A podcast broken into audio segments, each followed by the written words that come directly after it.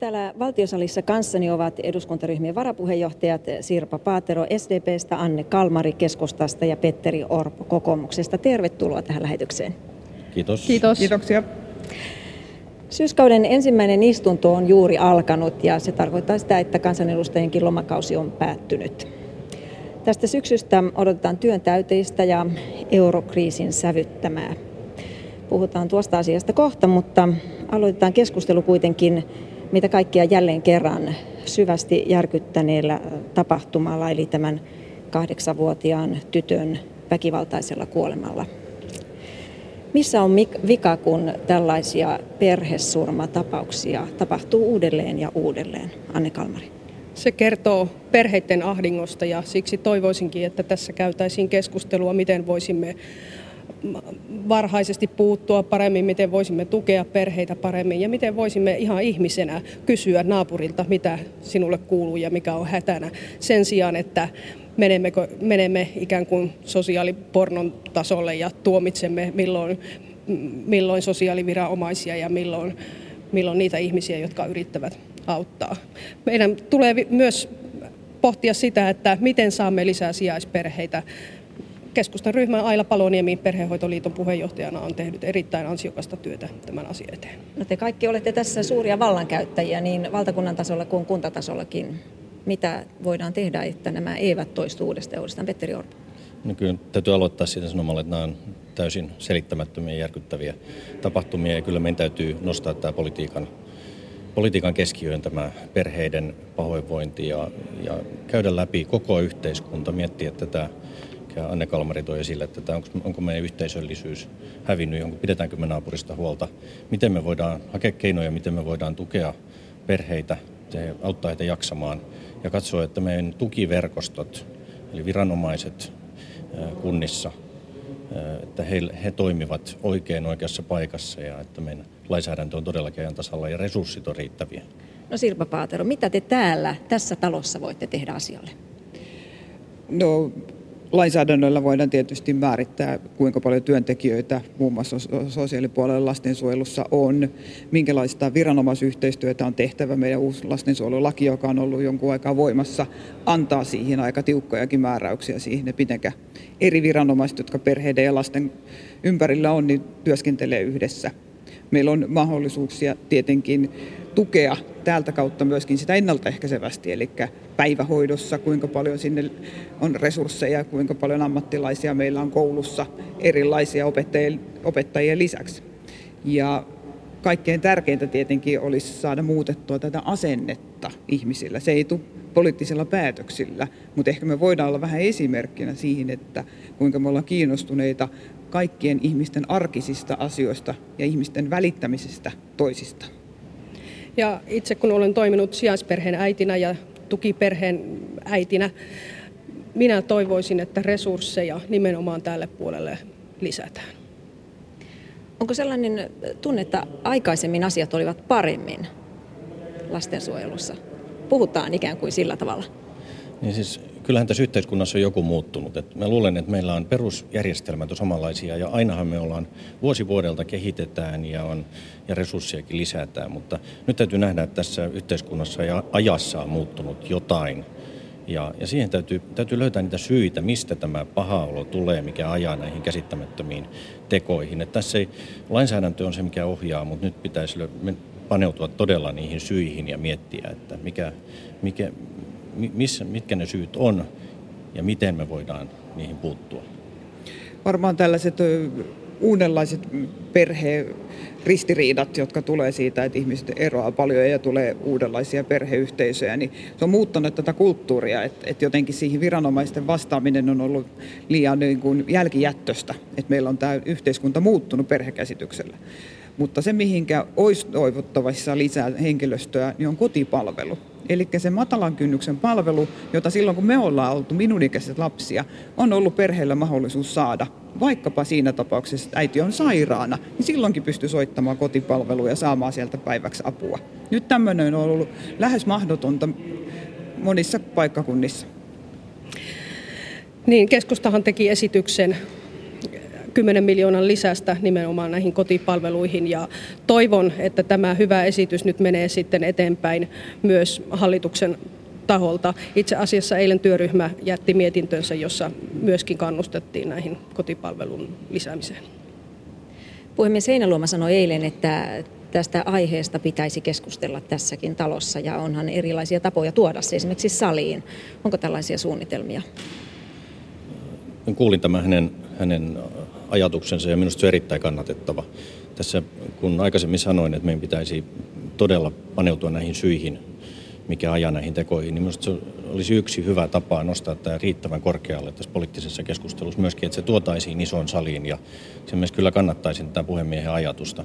Käydään hyvä keskustelu ja, ja jokainen miettimään, että mitä me voimme tehdä. Jonkun Olisiko... kansanedustajan pitäisi tehdä aloite, eikö niin? Itse asiassa olen tehnyt aloitteen vapaaehtoistyön keskustelusta ja sekin liippaa hyvin syvältä tätä samaa asiaa, nimittäin pelkästään rahavaroilla me emme voi tätä asiaa hoitaa, vaan suhtautumalla eri tavalla kanssaihmisiimme ja antamalla itsemme ikään kuin itse kukin itsemme likoon toisten hyväksi. Tästä ainakin lapsi- ja nuorisopoliittista keskustelua on toivottu, koska kun tehtiin tätä lanukesuunnitelmaa, niin siinä yhteydessä heitettiin myöskin tähän taloon. En tiedä, onko sitä vielä edes käsitelty sitä keskustelualoitetta tässä talossa, koska tämä ei ole pelkästään lastensuojelukysymys, vaan tämä laajempi lapsi- ja nuorisopoliittinen asia, mistä nyt mun mielestä pitää puhua. Ihan samalla tavalla liitän siihen tuon ampumistapauksen tuossa Helsingin keskustassa. Että kyllähän siinä on perheessä jotakin, jos nuori, nuorehko aikuinen tappaa isänsä, niin on siinäkin jotain vikaa. Vaihdetaan tässä vaiheessa aihetta. On sanottu, että eduskunta joutuu tänäkin syksynä tekemään tiukkoja päätöksiä liittyen eurokriisin hoitoon. Tukipäätöksiä näyttää olevan jonossa. On puhuttu useimmista maista. Mikä teidän käsityksenne on? Millaisia ja mistä päin tukipäätöksiä tulee tänne? Mitä tekin joudutte sitten käsittelemään? No sieltä on varmasti tulossa uutta Kreikan tukipakettia ehkä, ehkä Espanjan jälkeen seuraa Italiaa ja tätä rataa mennään ja minun mielestä pitäisikin tajuta sanoa jossain vaiheessa, että nyt piikki kiinni, käännytään takaisinpäin. Hyvää johtajuutta on se, että uskaltaa kääntyä takaisin silloin, kun, kun näkee, että tilanne ei muuksi muutu, vaan, vaan ne, jotka pystyvät Suomea rahastamaan, tekevät sen aivan viimeisen loppuun asti. Ja miksipä Saksa, jolla on isot vastuut, ei, ei ajasi Suomea tälle tielle. Me tiedämme kaikki, että siellä loppuviimeksi häämöttää liittovaltio ja sille liittovaltiokehitykselle kukaan suomalainen ei ole antanut lupaa ja kuitenkin meitä pikkuhiljaa sitä kohti viedään. Petteri Orpo. Niin se on valtavan helppo sanoa, että pistetään piikki kiinni kuin edelleenkin, niin vaihtoehdot meillä on valtavan vähissä. Me tietenkään toivota yhtään ainutta tukipyyntöä enää, mutta lienee väistämätöntä, että Etelä-Euroopan suunnalta näitä eduskunnan käsittelyyn tänä syksynä valitettavasti tulee. Minusta se peruslinja, mikä meillä pitää olla, meidän pitää vaatia erittäin tiukkaa taloudenpitoa näiltä Etelä-Euroopan mailta, jotka, joiden talous on vaikeuksissa.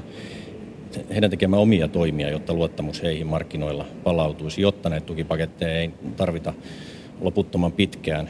Toisaalta meidän täytyy olla sitten myöskin, jos näitä päätöksiä joudutaan jatkossa tekemään, niin erittäin tiukkana edelleenkin siitä, että, että mitkä, millä ehdoin ja kuinka paljon tukea annetaan. Eli eikö, siitä, eikö nyt olla oltu riittävän tiukkoja? On. Me sanoin, että meidän pitää jatkaa tiukin. Me, meidän linjamme on tiukin Euroopan euromaista ja minusta se on huomioarvoista. Tämä tiukka linja pitää jatkoa, ei, ei euroakaan suomalaisten rahaa ylimääräistä enempää kuin on pakko muiden maiden tukemiseen. Eikö se ole ylimääräistä rahaa, että, että jos esimerkiksi Saksan vastuut Kreikan kriisissä ja Saksan pankkien oli noin 34 miljardia ja Suomen vastuut yksi miljoona ja me kannamme samalla tavalla sitä omaa osuuttamme täällä, niin onko se sinun mielestäsi oikeudenmukaista ja vastuunkantoa juuri meille sopivalla osuudella? Se, tämä peruslinja, että me näitä on yhteisvastuullisesti lähdetty hoitamaan näitä, tätä kriisiä. Se päätös tästä peruslinjasta tehtiin hallituksessa, jossa oli keskustapuolue mukana pääministerin paikalla. Me teemme peruslinjauksen silloin yhdessä ja sitä linjaa me olemme jatkaneet, mutta meidän täytyy tehdä kaikki sen eteen, että tämä kriisi saadaan padottua. Sirpa Paatero. kyllä valitettavasti sieltä pyyntöjä Kyprosta ja ehkä Espanjaa, Kreikkaa uudelleen ja muuta. Mutta toisaalta sitten pitää nähdä, että vaikkapa Irlanti, Portugali ja muut on, on jo selviämässä jonkun verran kriiseistä. Pitää muistuttaa itseäänkin aina, että tasan yksi suora laina on annettu ja se on annettu silloin Kreikka ykkösen aikana – mihinkä ei pyydetty myöskään vakuita. Ja nyt nämä muut paketithan on tehty näiden väliaikaisten ja pysyvän, toivottavasti kohta pysyvän rahaston kautta.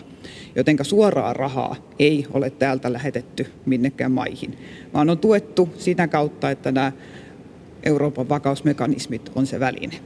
Ja sen takia mun mielestä ei, ei voi harhauttaa ihmisiä siitä. Ja Tällä hetkellä meillä on yhä edelleen voimassa laki, että kaikki päätökset, jokainen päätös erillisenä, tuodaan eduskunnan käsiteltäväksi, jotenka meillä ei ole olemassa sellaista mallia, niin kuin joissain muissa maissa, että hallitus voisi keskenään vaan ilmoittaa, että nyt tuetaan näitä ja näitä, vaan joka kerta käydään läpi. Eli nykyinen tapa auttaa näitä kriisimaita on mielestäsi oikea? Kyllä näillä tiukoilla ehdoilla sen oman talouden hoitamisesta, mutta myöskin siitä, että nämä kaksi mallia, missä me ollaan pyydetty ja saatu itsellemme hyvät riittävät vakuudet, niin auttaa siihen, että suomalaisten veronmaksajien rahat on turvattu. Anne Kalmari suomalaisten veronmaksajien rahat on juuri yhtä turvattu kuin 90-luvulla, kun ihmiset takasivat ja lainasivat yrityksiä, jotka olivat elinkelvottomia. Toivotaan, että nämä rahat ovat tallessa, sitä toki itsekin toivon, mutta turha hurskastella sillä asialla, että yhtään euroa ei eurona ole lähetetty. Jokainen tietää, että takaus tarkoittaa sitä, että se voi langeta takaajalle. Jokainen tietää, että lainaamalla niille, joilla ei ole maksukykyä, voidaan menettää se laina. Ja itse asiassa osa siitä lainapaumista ollaan jo menetettykin. No Mutta mit, toivotaan, no miten, toivotaan parasta. Ja, ja kun tässä sanottiin, että, että ei ole muita vaihtoehtoja. No vaihtoehtoja keskusta, keskusta nimenomaan hakee ammattilaisten asiantuntijoiden kanssa vaihtoehtoja, sillä eihän politiikka koskaan voi olla vaihdotonta, vaihtoehdotonta. Nythän se tarkoittaisi sitä, että meidän pitää maailman tappiin tanssia markkinatalouden pillin mukaan, jos, jos me ajattelemme, että ei ole muuta vaihtoehtoa kuin se, mitä isot pankkimiehet Kriisi on päällä, mikä on se vaihtoehto? No vaihtoehto tällä hetkellä esimerkiksi on se, että vakavasti mietitään niiden pahimpien eurokriisimaiden erottamista sieltä eurosta. Ja vaihtoehto on sekin, että varaudumme siihen, että jos tämä koko järjestelmä romahtaa, niin tipahdamme jaloillemme. Niin juuri tätä työtä tehdään koko ajan. Mietitään erilaisia skenaarioita, mietitään erilaisia strategioita, miten Suomi pärjää tässä, tässä pahassa kriisissä par, parhaalla tavalla. Mutta edelleenkin niin siis se, tämän, tässäkin esiin tullut keskustavaihtoehto siitä, että nyt piikki kiinni, niin kyllä se minulle olisi, se on hyppy tuntemattomaa. Seuraukset voi olla täysin kohtalokkaita nimenomaan suomalaiselle hyvinvoinnille, suomalaisille työpaikoille. Niitä me tässä nyt puolustamme. Siitä on viime kädessä kysymys. Pitää, niin, vielä se, että, että tässä varmaan syksyn aikana myöskin Euroopan muiden maiden asennoituminen ja, ja se, miten niitä siellä yhteisesti käsitellään, varmaan tulee muuttumaan. Et mehän ei voida pelkästään yksin tehdä niin kuin omia linjauksiamme. Ja mä epäilen, että kun kuuntelee Saksaa ja muita isoja maita, niin tiukempaa asioihin suhtautumista on yhä edelleen tulossa. Ja näin epäilen, että me ollaan siinä samassa linjassa tästä tiukkuuden kanssa. Uskotteko, että euroalue pysyy koossa? Kyllä ei kukaan näistä kriisimaistakaan ole tähän mennessä halunnut irrottautua eurosta. Kyllä mä uskon siis euro, euroalue pysyy koossa, mutta natisee kyllä liitoksissaan. Että erityisesti Etelä-Euroopan maat ja Kreikka nyt ensimmäisen, niin heidän täytyy tehdä, ottaa nyt vakavasti tämä tilanne ja siellä on tehtävä ne toimet, mitä, mitä me muut euromaat ollaan heiltä vaadittu. Ja se, he, on he ovat tiukan paikan edessä. Kyllähän siellä kovat on pelissä, eli voi olla, että euro pysyy kasassakin, mutta en hämmästyisi yhtään, jos sieltä muutamia kriisimaita Kreikka etunenässä irtoisi. No, tänään syksynä, paitsi että te teette isoja päätöksiä, on myös vaalisyksy. Kahdeksan viikkoa aikaa kuntavaaleihin. Öm, näkyykö se jo siinä, miten politiikkaa tehdään? Pääministeri Katainenhan jo kehotti olemaan taktikoimatta oman puolueen eduksi. Voi olla, että se on jo kesällä pikkusen näkynyt, mutta tällä hetkellä ollaan vielä käytännössä tämmöisessä ehdokashankintavaiheessa ja tehdään omien puolueiden omia vaalisuunnitelmia. Meillä on ainakin tänään puoluehallituksessa, joka tulee hyväksymään sitten meidän meidän vaalisuunnitelmat ja ne teemat, millä mennään eteenpäin. Että vaikea on ollut vielä taktikoida, kun vielä ei ole päätetty, millä teemoilla mennään eteenpäin. No mikä oli sitten vanhuslain no. ympärillä ollut kova vääntö?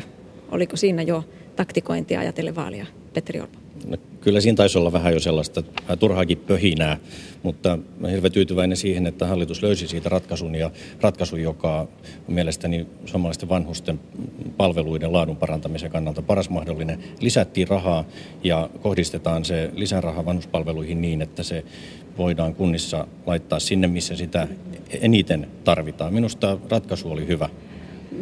Petteri Orpo kyseenalaistaisin tuota lisättiin rahaa termiä, jos kunnilta leikataan 750 miljoonaa ja sitten palautetaan 82 miljoonaa, niin se ei minun mielestä matemaattisesti ole kyllä lisäys. Mutta tuosta taktikoinnista, niin kyllähän tässä näkee, että hallitus selkeästi siirtää vaikeita päätöksiä kuntavaalien jälkeen. Suurkuntahanke, mitä se on ajamassa, todennäköisesti lanseerataan aivan kuin presidentin vaalien jälkeen varuskuntaverkko, äh, äh, varuskuntaverkon karsiminen ilmoitettiin seuraavana päivänä ja suurkuntahankkeen ensimmäinen aalto seuraavana päivänä, niin epäilen, että, että jälleen kerran tämä kuntarakenneuudistus pistetään käyntiin nimenomaan vaalien jälkeen, samoin poliisiverkon karsiminen, samoin vaalipiiriuudistus. Näistä ollaan aivan hiljaa ja itse asiassa minusta kuvastaa hallituksen toimintakyvyttömyyttä joko sitä, että, että aika menee tuossa EU-puolella tai sitten, että halutaan taktikoida. Sitä kuvastaa se, että vain 77 hallituksen laki esitystä on tuotu eduskuntaan tänä vuonna. Se on historiallisen vähän.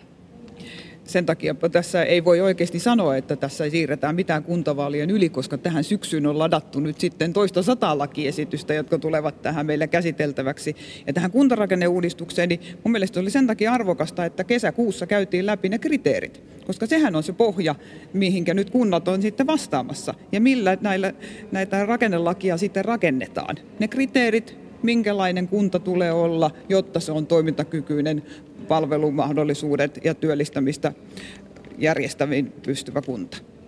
Niin, siis tätä samaa, samaa viestiä sanoisin, että ei tässä todellakaan nyt piilotella asioita yli kuntavaalien. Päinvastoin tämä poliisi poliisiuudistus, se on nyt esitelty, siitä aletaan, aletaan käymään keskustelua, mihin, mihin suuntaan sen raportin pohjalta lähdetään. Erittäin tärkeä keskustelu juuri vaalien alla. Samoin kuntauudistuksen perusraamit, askelmerkit lyötiin hallituksen hallituksen neuvotteluissa kesäkuussa kiinni. Eli ei, ei nyt piilotella asioita. Nyt me tehdään, tehdään rohkeasti politiikkaa, vaikka onkin vaalisyksy. Meillä on Suomi suurten haasteiden edessä ja se vaatii rakenteellisia uudistuksia, jotta me pärjätään ja me ollaan valmiit näihin vaikeisiinkin haasteisiin vastaamaan. No voisitko sitten, Petteri Orpo, esimerkiksi kertoa Suomen kansalaisille, että millä tavalla aiotte valtionosuuksia karsia mm, tulevalla valtionosuusjärjestelmän uudistuksella? Nythän valtionosuuksia on jaettu sen mukaan, että jos, jos on heikko huoltosuhde, paljon vanhuksia, niin nämä kunnat tai syrjäiset kunnat ovat saaneet vähän enemmän. Voisitko kertoa ennen kuntavaaleja, miten aiotte tämän asian toteuttaa? No, kuten tiedät hyvin, niin tämä valtionosuusjärjestelmän uudistus on tällä hetkellä valmisteilla ja siitä on mielestäni saatava linjauksia kuntavaalikeskusteluun, niitä peruslinjauksia, mihin valtionosuusjärjestelmää uudistetaan.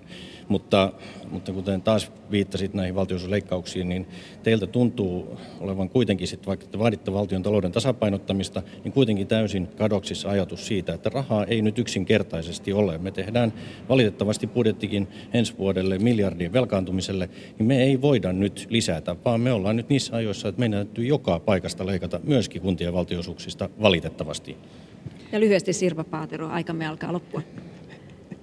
Tämä valtionosuusuudistusjärjestelmä, minäkin haluaisin sen niin nopeasti kuin mahdollista. Sillä tällä hetkellä, kun katsoin vaikkapa tämän viikon uutisia Kotkan alueelta ja lähikunnista, niin Kotka maksaa aika paljon naapurikuntien, vaikka työttömyys on 17 prosenttia, yli 65-vuotiaiden määrä aika huima, niin siitä huolimatta me, me kustannamme naapurikunnat. No, tällainen oli siis ensimmäinen vallattomasti valtiopäivillä täältä eduskunnasta ja keskustelu oli vilkasta ja sitä varmaan on syksyn mittaan tulossakin. Kiitoksia Anne Kalmari keskustasta, Petteri Orpo kokoomuksesta ja Sirpa Paatero SDPstä. Kiitos. Kiitos. Kiitos.